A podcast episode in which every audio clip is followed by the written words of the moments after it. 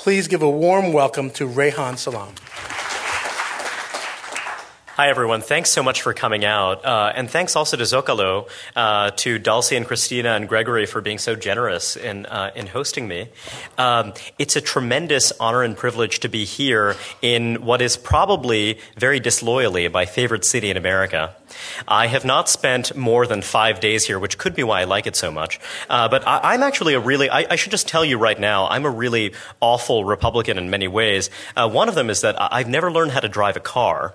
So when uh, members of my party say, drill, baby, drill, I, I agree, yes, drill, please drill, but I, I, I, can only travel by bus uh, or by subway uh, or by hoofing it. Actually, one of my uh, more delightful experiences since I've been out here was walking uh, seven miles in the beating sun uh, along the highway. And when, when, I discovered to my chagrin that apparently I was the only person walking the streets, um, the police kind of went by very slowly, kind of wondering if I was up to no good as it happens, they were probably right. So I kind of, you know, fully uh, respect and appreciate them for doing that. Um, but uh, yeah, it's um, California is to America what America is to the world. Uh, one thing that I've noticed while out here is that uh, everyone just seems really happy and good natured. And you know, maybe I'm in the wrong places. I realize, and some of you guys look pretty angry yourselves. But um, it's just really amazing. And, and I was wondering, you know, why is that? I was talking to a friend of mine, and he said, well, it's because people are out here, you know, pursuing their dreams, basically. Now, granted, there are some of you who are contemplating right now walking out of this talk and moving to Tempe, Arizona. I understand that. I mean, taxes are high, et cetera. But, but still, there's something really magical about this place.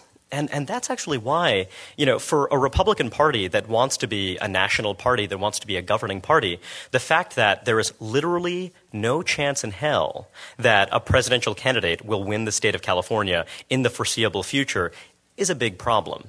The last time a Republican uh, won the state, as you guys know, was in 1988.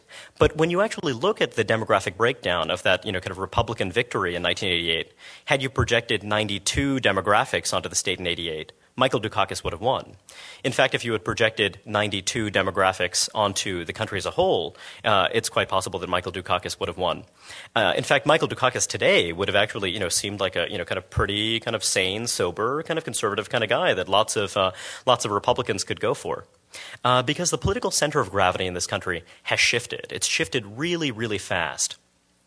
So I want to talk to you about the Republican Party, but to situate that, I want to give you a slightly uh, contrarian, slightly offbeat theory of what's happening uh, to our economy and how inequality and how wage stagnation has really kind of played into the present political discontent. A lot of people, a lot of my lefty friends have been wondering for a long time why is it that you haven't seen this kind of big left wing political revolt in this country? Uh, you know, despite the fact that you've had stagnant wages for a very long time, despite the fact that you've had a really sharp increase in inequality, you know, for you could say the past decade and a half. Uh, and you know, it's interesting because the inequality picture is actually kind of complicated. Part of it is explained by the fact that you have a far more single adult households in this country. So the composition of households has changed, and that means that you know you expect to see a different inequality picture. But a far bigger part of it, I think, is that you've had what I like to call a consumption compromise. If you look at different groups of Americans, their spending patterns are very different, and their spending patterns determine how they actually experience the economy, how they actually think of the economy. I think of this as their kind of narrative experience. So there was a wonderful study conducted by these two guys, Christian Broda and John Romalis, two economists at the University of Chicago. And they were looking at, well, what does the inflation rate look like if you're spending sort of on different things? And they looked at the people in the top tenth of the income spectrum. People in the top tenth of the income spectrum spend a lot more money than people in the bottom tenth on things like in person service. That is, hiring nannies, uh, eating restaurant meals, etc they also spend a lot more money on goods that are produced domestically rather than goods that are produced overseas. And so, interestingly, over the last 15 years, they've had a really high inflation rate. If you're in that top 10th, your inflation rate has been in the neighborhood of 8 or 9%. That's really, really high, much higher than the inflation rate as stated by you know, the CPI. But if you're in the uh, bottom 10th in terms of income, you spend your money on lots of different things you spend your money, you know, on food and apparel primarily. And you know, when you look at those goods, the inflation rate has actually been very, very low. The inflation rate has been in the neighborhood of two or three percent. So if you're someone who's making a pretty modest income, you're living in, say, you know, the environs of Fort Worth, Texas. Um, you're actually seeing your purchasing power grow at a pretty healthy clip, despite the fact that you have this relative wage stagnation. So you're not necessarily going to be upset about the way the economy is going. You're going to feel like the economy is working for you. But then something happened all of a sudden. Uh, you know, around 2007, 2008, you saw a big spike in gas prices, and at the same time, you saw a big sp- uh, spike in the price of food, and also all of those imported goods that are sold at you know Walmarts across the country that are manufactured in China. You saw a big spike in the price of those things as well. Those essentials to kind of living a decent working class, middle class life in this country. And so then suddenly people found, you know, this consumption compromise, which they didn't necessarily think of very self consciously, has suddenly come undone. Uh, and suddenly they're feeling their incomes being eaten away, and suddenly they're feeling the sense of panic. Then on top of that, you had the housing bust. And what the housing bust did is it took a lot of Americans' housing wealth, which made them feel maybe more prosperous than they were, uh, just really vanish without a trace. So naturally, you've seen this really dramatic change in the political landscape, and you're going to see lots of politicians who are going to be struggling for the next 10, 15 years figuring out how do we undo this damage? How do we recreate this thing that we lost that we didn't even know we really had? Because when you look at that consumption compromise, it was a product of a lot of really accidental decisions. There was no American politician or decision maker who said, you know what, uh, China is going to become a manufacturing powerhouse that's going to lower the, uh, the price of apparel. Uh, there was no real specific decision that said that uh, you know, food is going to be quite inexpensive you know, for this kind of 20, 30 year period. Um, when people were talking about biofuels, they wanted to do something that was going to help the country and help ease our dependence on foreign oil. What they didn't realize is that would have these unintended consequences on the price of foodstuffs. So, you know, this is stuff that, you know, because you didn't know how it happened, because it didn't take one flick of the switch, really remaking that consumption compromise is going to be all but impossible. So you're going to have a series of second best solutions, and this is the stuff that Republicans and Democrats are going to be struggling with over the next few years. So again, um, you know, that's just one way to situate how different people feel about the economy, how different people experience the economy. And it should help us understand a little bit why the Republican Party has been so successful until recently. They've been really successful because they've won a very big share of the vote of non college educated white Americans. In 1940, non college educated white Americans were over 80% of the population. That really was America right there. Right now, however, it's about 48% of American adults over the age of 25. And if you're looking at the total population, it's obviously an even smaller share, and it's a shrinking share. Uh, now, you might be thinking, well, that's a pretty darn broad group, non college educated white Americans. It is broad, but it's also a kind of useful group for analytical purposes because uh, this is a group that um, you, know, you can track over a long period of time, and that despite the fact that it has a really, really big spread in terms of income and wealth, it's a group that has a lot of shared concerns and sometimes a lot of shared cultural anxieties. Uh, you know, Bush in 2004 won humongous majorities of white working class voters. He won this, these groups by, you know, somewhere in the neighborhood of 25, 30% of the vote. He actually won white working class people who were making over $50,000 by an even bigger margin. And it's interesting to think about, you know, what separates white working class voters who are voting for Democrats versus those who are voting for Republicans. There was a big Pew study after the 2004 election that was asking exactly that question. And they found that the big thing that separated Republicans from Democrats at those income levels was their attitude toward their own economic future. It was their economic optimism. Uh, working class people who vote for Republicans tend to think things are going to get better. They tend to feel like they are in control of their own economic destiny. They tend to think that the economy is pretty fair, that corporations are making a fair and reasonable profit, etc. Uh, so, you know, they also tend to come from intact families. They tend to be non union. They tend to have an experience of the economy that tells them that things are basically working. Uh, and so, you know, a lot of the message that many progressive Democrats have been offering that the economy works in a fundamentally unfair way just didn't really gel with them. These are also people, again, because they felt prosperous, even though sometimes their wages were stagnant, they felt like they actually had a lot to lose. So when people talked about a tax increase, even if that tax increase wouldn't necessarily affect them directly, they felt that, you know, this is something that I need to be worried about because what's going to happen when I'm making a much larger income? It's going to hit me. So there was this actually, uh, this set of aspirations and this kind of sympathy that actually changed the way that they felt about the economy. Whereas if you're looking at Democrats, these are people who you know tend to be a little bit more class conscious. Uh, that happened through a lot of different uh, avenues. Traditionally, it happened through labor unions that gave you a sense of you know a conflict between labor and management. It, it's very interesting the way that these broadly psychological things actually mattered a lot more than uh, income alone. It's also true that when you're looking at people who are working for a certain type of organization, say for a small business uh, that is vulnerable to lawsuits, you just have a very different experience of the economy from when you're working for a large corporation or for a university, where you actually don't see the direct impact of that kind of thing. So narrative experience matters uh, matters a lot. So you know when you're looking at the uh, So when you're looking at the kind of future of the economic landscape, it's very, very uncertain right now because you know we really don't know where we are right now. We don't know how we're going to get out of this current economic downturn. We don't know what the economy is necessarily going to look like in the next 10 to 15 years, but we see some broad signs. For example, there's good reason to believe that robust population growth is just going to be a fact of life in this country uh, for many years to come. That means that though we've seen a housing bust right now, chances are the country is nevertheless going to get denser. What does that mean? Well, it's useful to look at, say, Western Europe, where you already have, you know, kind of much denser societies. In Britain, it takes seven years of annual income to purchase a home. In the United States, it takes 3.5 years. We're going to be moving further in that direction. Uh, you see a lot of Americans who are over the age of 25 who are living at home with their parents. Uh, this is something that is very traumatic for a lot of parents. Uh, and it's also something that we're probably going to see a lot more of. Uh, there is a, this guy who runs the company Toll Brothers, which is a company that was really at the heart of the housing bust. They basically were in the business of manufacturing McMansions. And when a journalist was chatting with him a couple of years back, he said, You know, what do you think our children, what's going to be their economic situation? What's going to be their housing landscape? And he said, They're going to be living at home until they're 40 years old. Then they are going to move out and they're going to be spending half of their income to buy a house pretty much like the one that they're living in with you guys.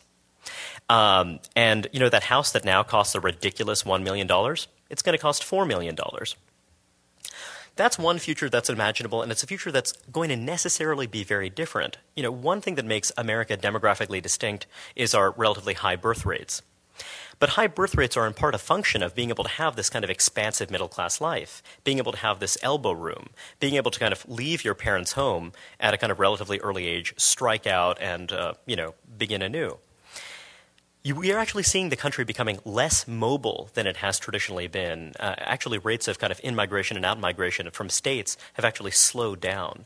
So we're seeing these real deep structural changes to the culture that you know are going to be kind of very unpredictable in terms of how they're going to affect uh, the political landscape. Excuse me.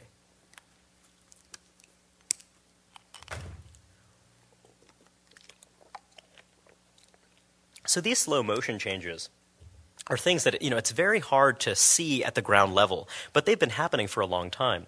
Uh, in 2002, two friends of mine, Ruy Teixeira and John Judis, wrote a really wonderful book called The Emerging Democratic Majority. The problem with this book is that it came out in 2002. And we all know what happened that year. It seemed like not only was there not an emerging Democratic majority, it looks like there was a submerging Democratic minority, and that the Republican Party would emerge as dominant for perhaps a generation people were saying much the same thing in 2004. But when you look at the argument they were making, the, the truth is that they basically got a lot of things right. One thing that they were arguing is that when you look at the the people who voted for George McGovern in 1972, they were a tiny minority of the population back then. Not tiny, but a minority. Uh, George McGovern was heavily backed by minority voters, and he was also heavily backed by social liberals who were upper middle class, college educated. That group has been expanding just as the non college educated working class has been shrinking in this country. So now you could say that actually that McGovern minority has become a McGovern majority. This has been a big structural problem for Republicans for a while now, ever since the Clinton era, when you had large numbers of suburban Republicans in places like Philadelphia, Los Angeles, other big cities across the country, turning in the direction of the Democrats as the Democrats moved in a kind of more moderate uh, direction on economic policy, and as the Republicans were responding to having this more working class, culturally populist base. So that's one of these kind of long term changes that was really masked by the 2000 election. The 2000 election was an election that Republicans, frankly, shouldn't have won. You had uh, a period of, you know, peace and prosperity. You had a popular Democratic president, yet somehow Al Gore managed to screw things up. And the way that George Bush managed to do this was by getting to halfway.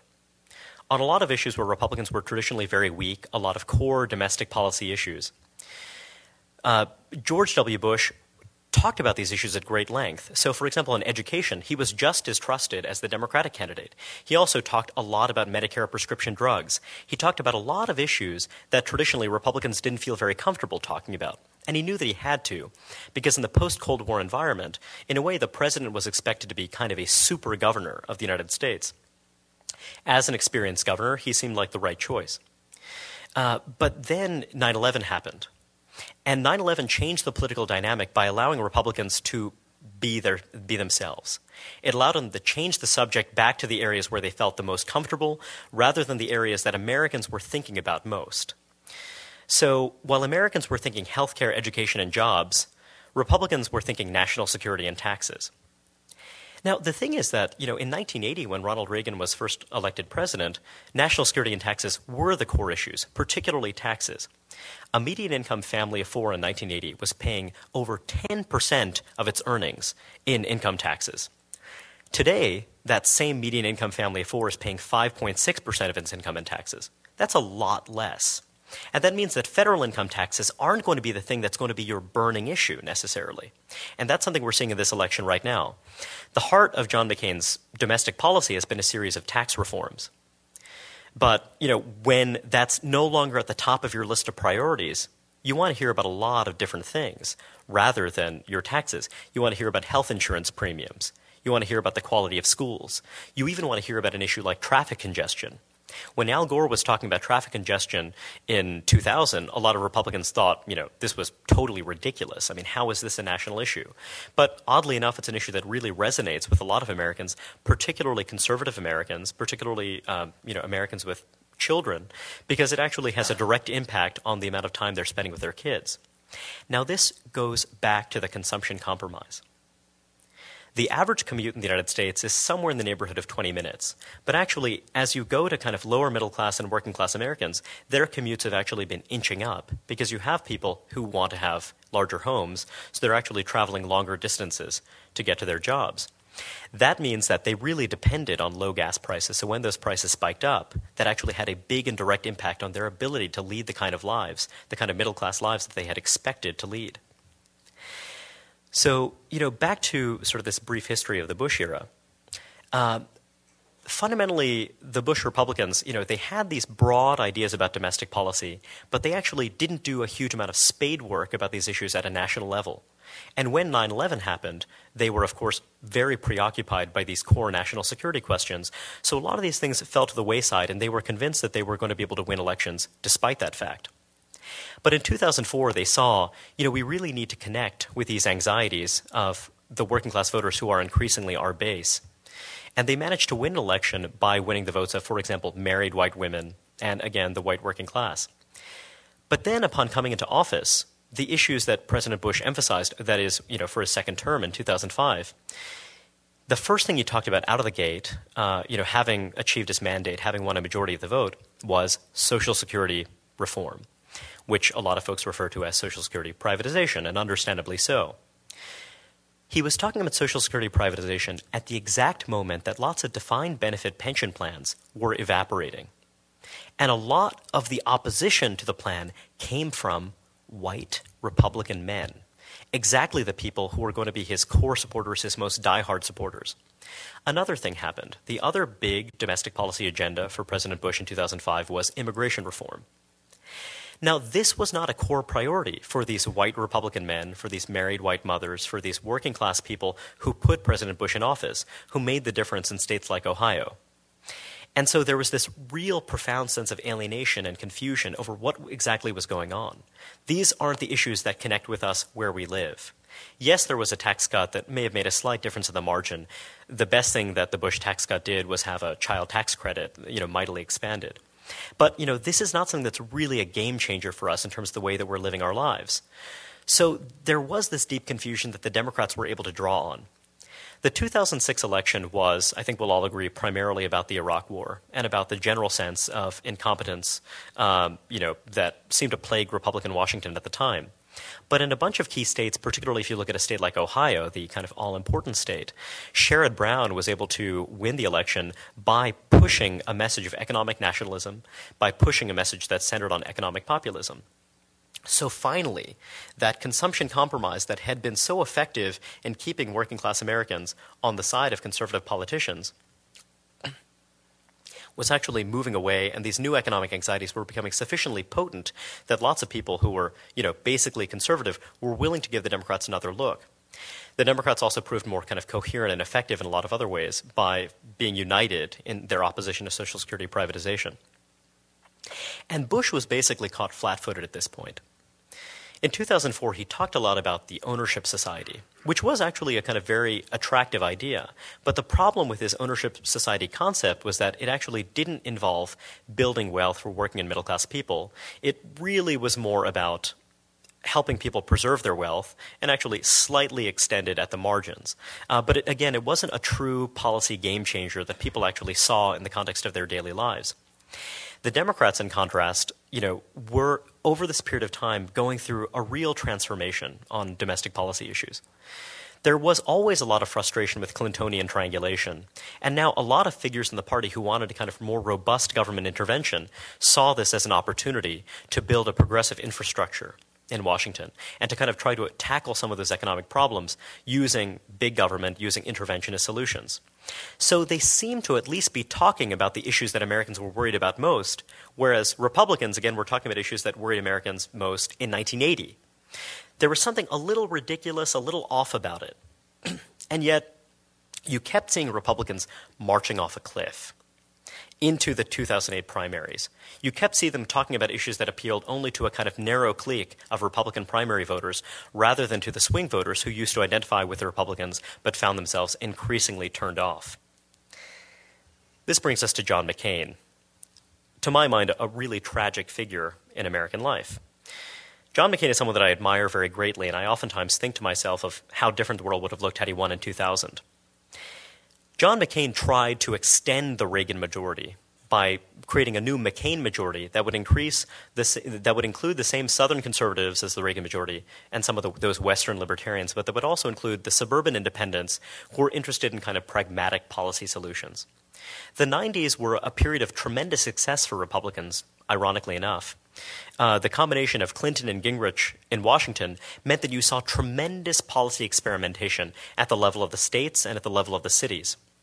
And so, in a way, it seemed natural that the you know, presidential candidate of the Republicans in 2000 should come from that world, should come from that world of people who were able to collaborate with Democrats, from that world of people who really were concerned not about the issues of 1979 and 1980, but rather the issues that affected Americans most at this point in their lives.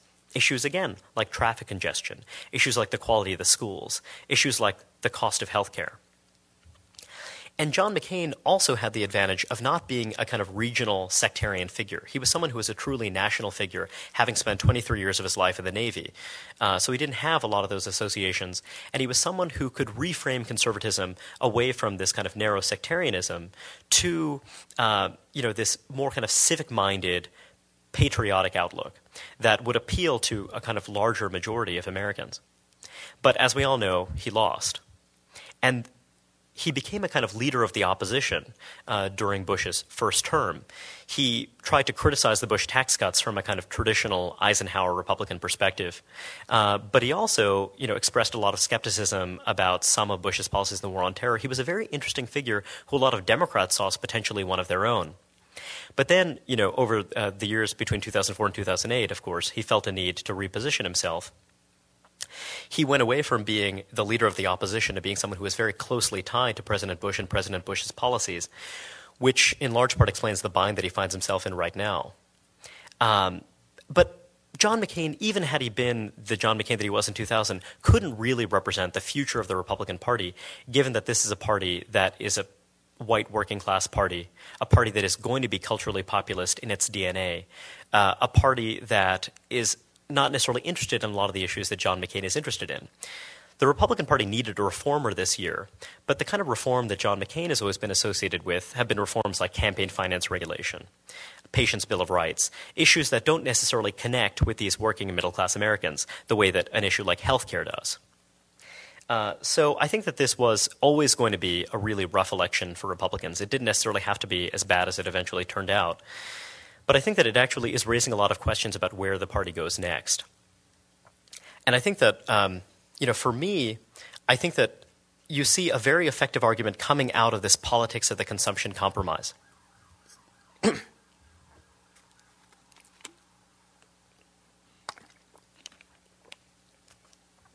that kind of dark landscape I was painting for you guys about an America in which people are, you know, living with their folks until they're 40 and have an impossible time buying a house and feel their economic circumstances very straitened isn't necessarily our future but it's a future that actually is in tune with uh, an environment where government intervention plays a much bigger role in our lives, uh, and where you know you need sort of uh, a lot more planning uh, in accordance with you know, for example, building a greener economy and using industrial policy levers and regulatory levers rather than tax and spending levers.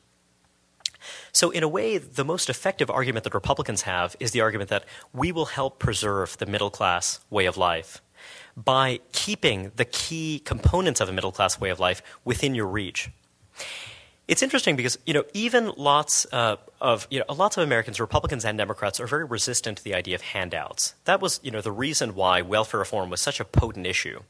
It's not because of any hostility toward people who are beneficiaries of welfare, but rather it's the sense that the welfare system needs to be based on reciprocity and a sense of fairness.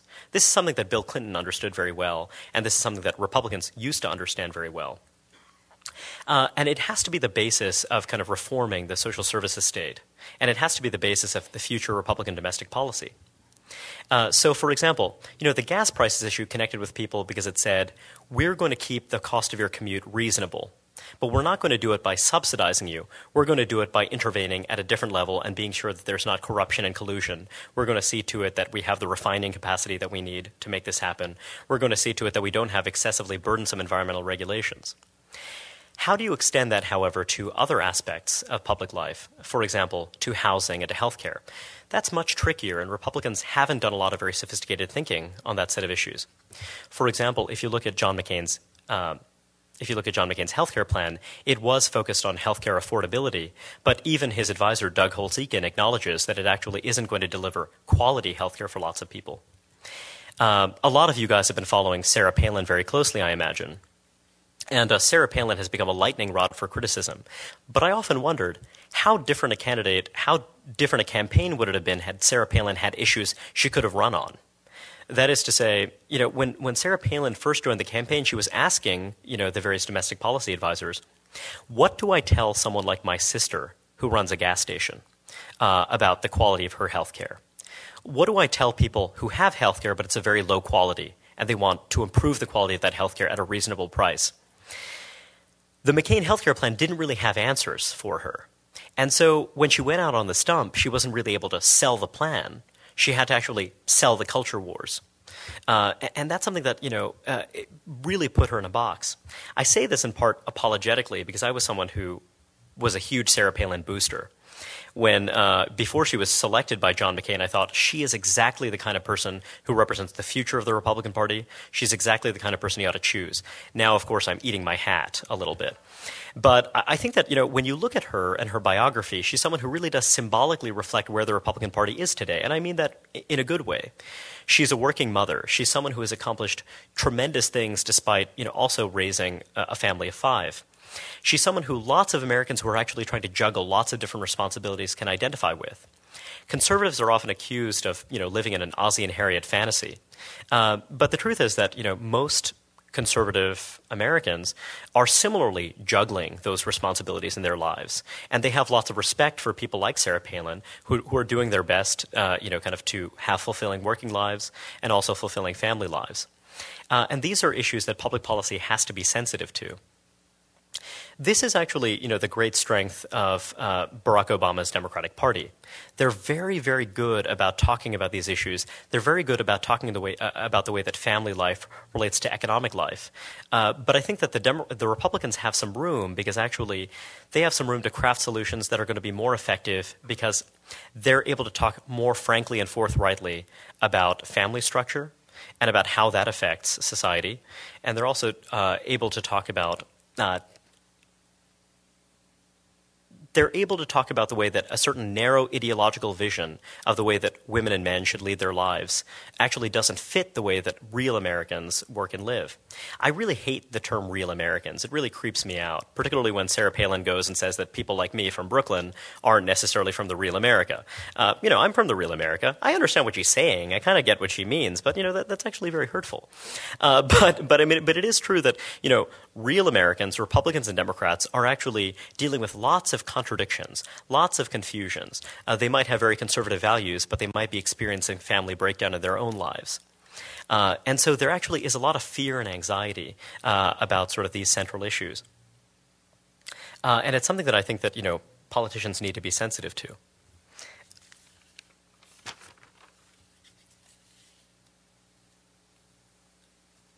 So basically, when you're looking at the Republican Party of today, you're looking at a party that has a base that's very out of tune with its elites.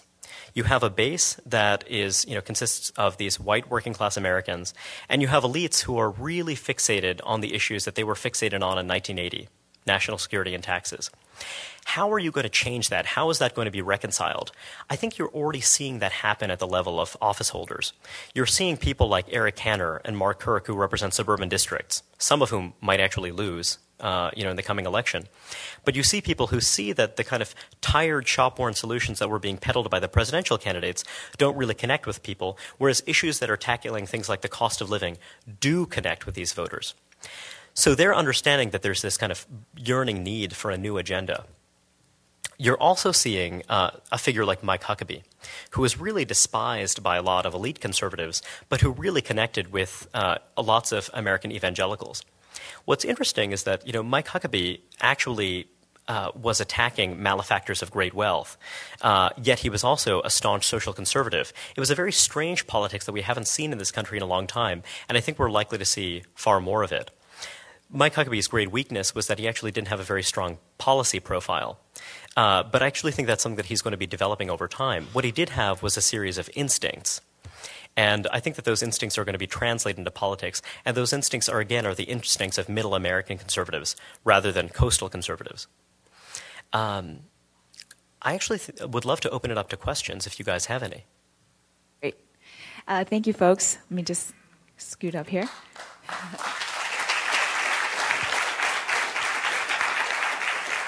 So, uh, as you heard, we'll now begin our Q&A portion of our lecture tonight, and we want to remind you that this is being recorded for podcast, so all questions must be asked into the microphone, and just remember to say your name. And also at this time, our buckets will be going around, our donation buckets, so we do appreciate any and all support. We have a question up front here.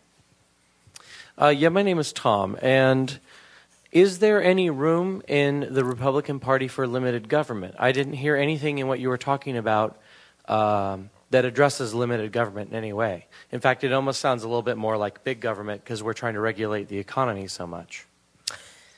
That's a fantastic question. And I think that, you know, it, it's interesting because it all depends on the frame that you're using to think about limited government.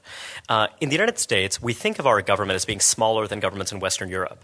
But actually, when you look at the command and control aspect of it, when you're looking at the invisible uh, subsidies that happen through the tax code, then actually our government is comparable in size to governments that you see in Western Europe. The difference is that it's happening through corporate paternalism rather than through public paternalism.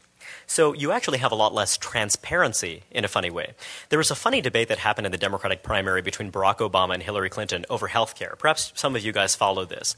The debate was Hillary Clinton wanted a mandate, a mandate that said that everyone needs to buy health care. And Barack Obama said, no, we shouldn't have a mandate. If you can afford it but you don't buy it, That's your concern. We're not necessarily going to fine you or take any other punitive action. And then Paul Krugman, who might be a favorite of some of yours out here, uh, wrote an interesting column in which he said that Barack Obama is spending as much as Hillary Clinton, but actually he's not getting to universal. Well, except that, wait a second, slow down for a second. That mandate involves spending money. It just means that you're not spending public money. It means that you're spending private money by saying that if you do not spend your private money, you are going to be fined or you're going to be punished in some other way. So I think when you look at it that way, we actually do have this very bloated state, but it's just not transparent. We're lying about what's actually happening with that money. And another thing is that those hidden subsidies are actually going to the wrong people. For example, John McCain has been ferociously attacked for his health care plan because it says we're going to curb that tax subsidy for rich people because I don't see why they need that money. Whereas poor people, I kind of get the idea that they need that money. But the thing is that, you know, so many of our tax subsidies are going to people who don't need them. So I think that when you look at this broader view of the tax subsidy state, then the limited government argument starts to look very different.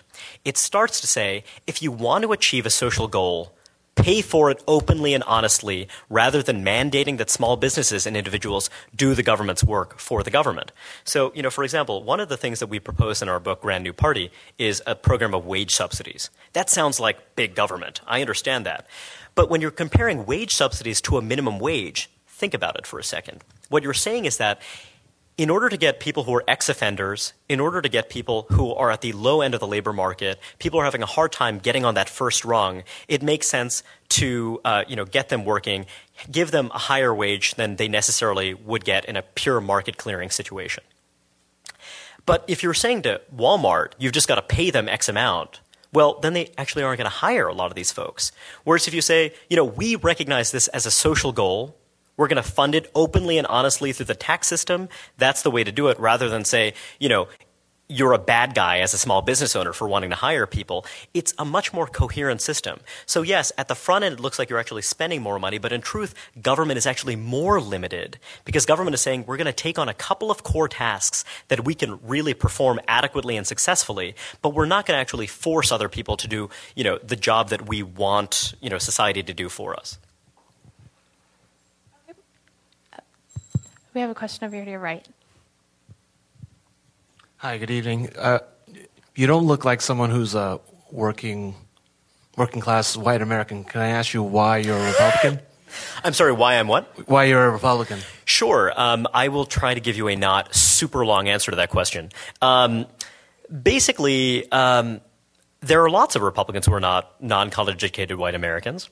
Uh, I'm one of them. Uh, but I think that, you know, part of it is just, you know, kind of biographically, it's just contrarianism. I feel like I grew up in a place where, um, you know, lots of people were very reflexively left of center. Uh, they reflexively believed that, uh, you know, government is the right solution, that you were a good and decent person if you believed that government was the solution to various problems. And that didn't sound quite right to me. I read this amazing book that I recommend to all of you by a guy named Christopher Jencks uh, called The Homeless. Christopher Jencks is a left winger.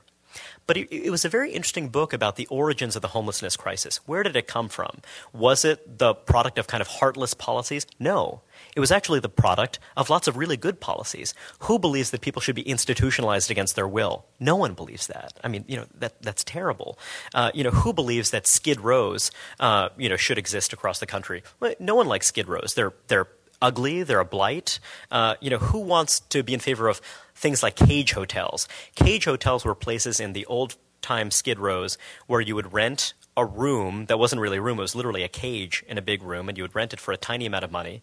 And people who were alcoholics would often go there so they could have a little bit of privacy and security. But then lots of American cities banned these cage hotels, and guess what? Then a lot of people didn't have this space where they could go and drink themselves into oblivion. And so they actually were doing it on the street. This was something that was incredibly tragic, but again, it was a product of these totally unintended consequences of really good benevolent policies. So the reason why I gravitated toward the political right is the sense that, you know, sometimes things that sound like good and attractive policies aren't necessarily. But at the same time, the reason why I sometimes disagree with my comrades on the right who believe firmly in limited government um, is Sweden, actually. Um, Sweden is a country that has a very low rate of child poverty compared to us. So people, a lot of people on the left think, ah, that's because they have really generous, great government policies, right? Well, maybe, but it's also because at the age of 15 in Sweden, two thirds of all kids live with both biological parents. In the United States, the number is half. In Germany and France, the number is around two thirds. So you're telling me that that's not going to have any effect on child poverty? Of course, it has a huge effect. And so there's this delicate lattice work between family life and inequality and child poverty that, you know, it, we don't fully understand. And sometimes, you know, we, we introduce policies that we think are going to help, but that actually that might gum up the works and actually make the problem worse. At the same time, you know, clearly Swedish policies aren't actually undoing the family there. So, you know, conservatives who say that welfare necessarily destroys families are clearly wrong. So uh, the reason I'm a conservative is because you know I believe that we ought to be very kind of humble about what social policy can accomplish. The reason why I think of myself as a reformist conservative, someone who believes in using intervention sometimes, is because I think that you know there are things that we can do to slowly change the culture and move it in the right direction. Reihan, question to your left here. Bruce Murray.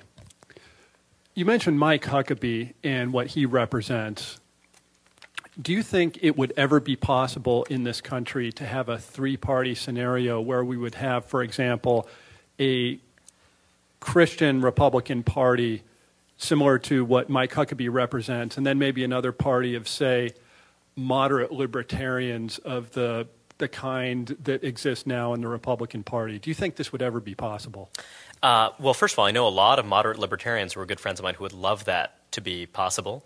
Uh, and um, I think that it's unlikely because I think that the structure of our political system is such that you know you're going to have a two-party system uh, because you have first past the post. You have a lot of first past the post countries like Canada where you actually do have multiple parties, but I think that's that's very hard to imagine uh, for a lot of reasons. One is that you know the regulatory levers of government are so attractive and powerful that people are going to want to capture them, and a more fragmented system is going to make that hard. But what it means is that our parties are going to be what they've always been, which is very awkward fumbling coalitions that contain lots of contradictions. So what you're talking about, you know, as a kind of Huckabee party, it's a party that would be similar to, say, Christian democratic parties in Europe, party that has a broad sectarian identity, that is socially conservative, but that embraces big government to some extent. I actually think that when you look at a lot of evangelical voters, they actually are very sensitive to high taxes. They actually share a lot of the concerns that the moderate libertarians care about. Um, but it's just partly a matter of rhetoric and tone. It's also partly, you know, about it was talking about this consumption compromise and about making sure that a middle class life is within people's reach. That's something that theoretically could appeal to both moderate libertarians who are very resistant to stiff regulations uh, and sort of, you know, kind of outsized government interventions that are designed to actually, you know, engineer the population sort of to behave in certain ways, but it's also going to appeal to kind of people of modest means who believe in upward mobility.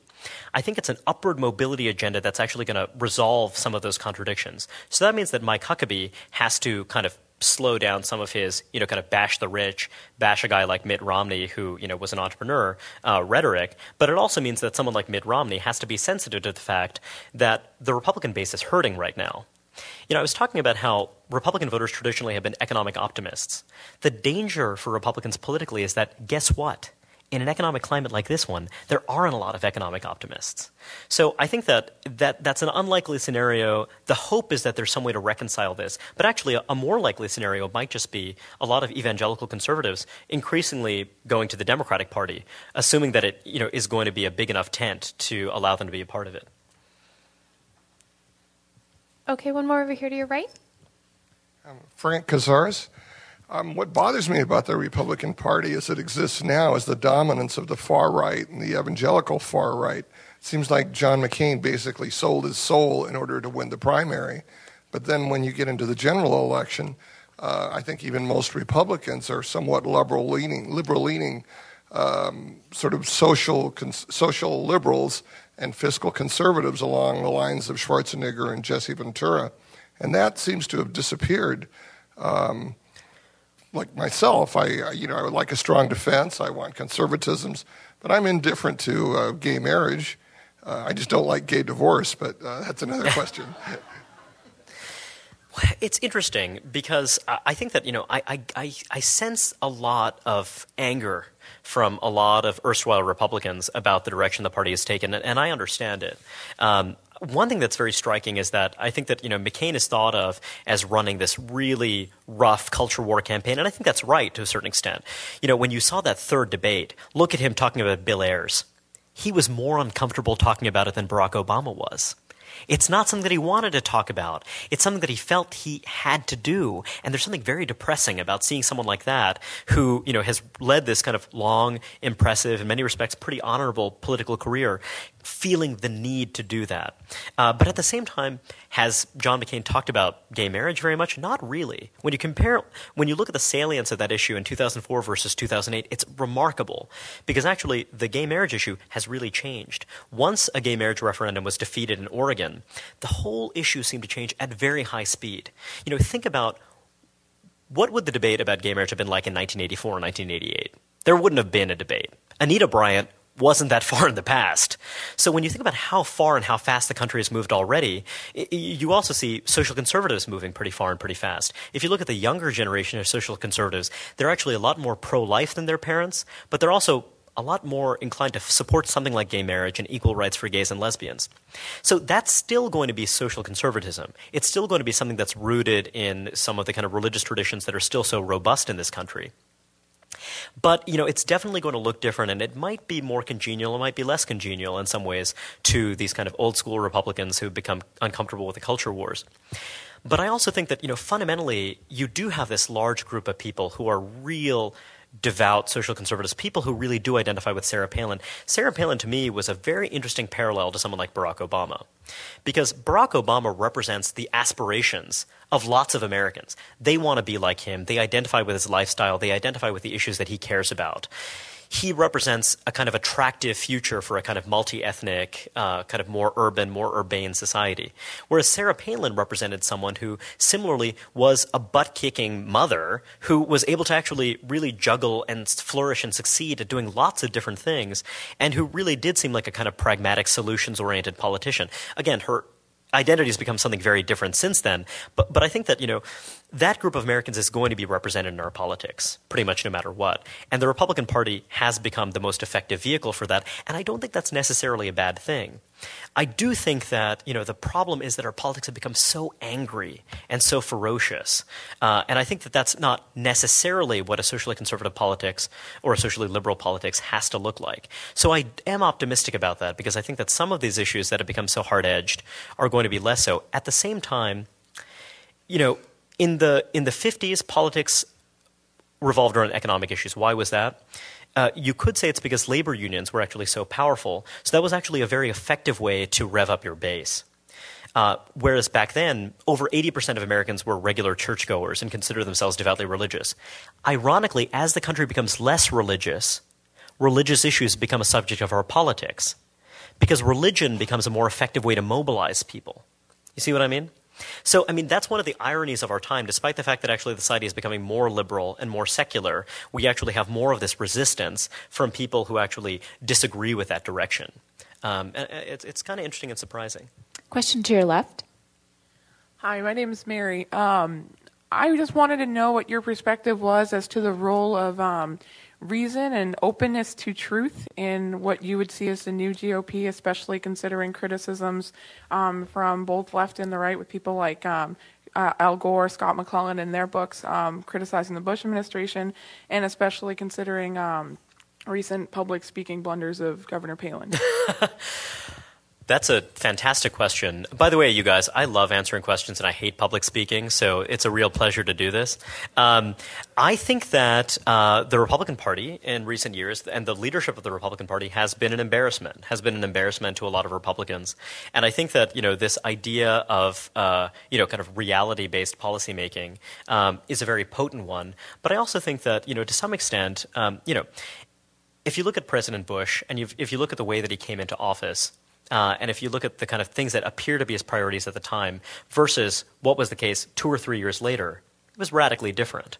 Uh, and I think that you know there really was the sense of momentum, the sense that they were in command and that they were changing the world, that I think blinded them in many ways. Um, and I also think that you know kind of simple things like having the right staff in place, simple things like that, really make a huge difference in terms of the quality of decisions that that get made. Um, So, I mean, that, that's, that's a very tough one to answer. For example, I think that, you know, uh, if you look at the surge and if you look at what's happened, you know, kind of around uh, the kind of shift in strategy in Iraq, is an example of reality based conservatives coming in and saying, guess what? We're in a dire situation and we need to turn things around very quickly. But they also, you could say, came in rather late in the day. uh, you know, it would have been great had they been, you know, on the scene earlier on. But I mean, there's a deeper question in your question, I think, you know, regarding, you know, for example, the fact that many people feel more strongly and emotionally attached to Sarah Palin in light of her blunders than they did before. So does that mean that they worship uh, irrealism or that you know kind of they kind of resent kind of you know kind of a, you know kind of reality based world i don't think that's it exactly i think that it's you know our politics uh, you know every 4 years we have a presidential election and it's a time we bare our souls and we really argue about the kind of country we want to be uh, you know, there are many people I know who, when John Kerry lost in 2004, were weeping. They were weeping for a lot of reasons, but one reason they wept is because they just felt alienated from their own country. Some of them were weeping because they thought they'd get great government jobs. But I mean, but, but there are a lot of them who, you know, kind of felt, you know, I believe in evolution. you know, I, I believe in scientific reason. And, and I, I just kind of reject these people who seem to be hostile to these things. But, you know, that also masks the fact that, you know, the, a lot of these debates are, are, are kind of really more symbolic than real. So I think that, you know, for example, the stem cell issue in 2004 was actually a very effective issue for Kerry, despite the fact that actually, you know, President Bush wasn't saying, I want to ban stem cell research. He was saying that public funds, you know, maybe for a while we should put a moratorium because this is a kind of controversial issue in our society. Just like a lot of people think that public funding for abortions, you know, let abortions be legal, but public funding, you know, is a thorny thing because people's tax dollars are going to something that they feel very morally uncomfortable with. I'm not saying that argument is right, but I think that it's an argument that's at least plausible. So, you know, it's interesting because, you know, because we are a more secular country, you actually see secular minded people becoming more self conscious as a group. They're thinking of themselves more in the way that evangelicals think of themselves as a kind of self conscious group that actually wants to have a voice in our society. So I'm not giving a very good answer to your question, I'm, I'm, but like I think that you know you see this kind of funny context where actually you see new orthodoxies emerging. So you know I think that fundamentally this is a country that has a lot of public religiosity. It always has been, and so that's going to be a part of our lives. And some people are always going to be uncomfortable with it. We never had a tradition of anti-clericalism in the United States as you did in France and, and Italy and other places where you had this kind of overweening um, presence of the church in public life. You know these are places where you had communist parties that were kind of you know devoutly and passionately atheist. I think that's changing somewhat because, you know, public religiosity becomes a bigger deal in a society that's less religious because it becomes an identitarian marker. And I think this actually relates to a lot of what you're talking about reason, truth, and openness. Uh, you know, because, you know, one man's reason is another man's, you know, kind of godless, you know, secularist orthodoxy. Okay, straight up the middle. Hi, Bob Stern. Four years ago, when John Kerry lost, the Democrats assumed that uh, either Hillary Clinton or maybe John Edwards would be nominated.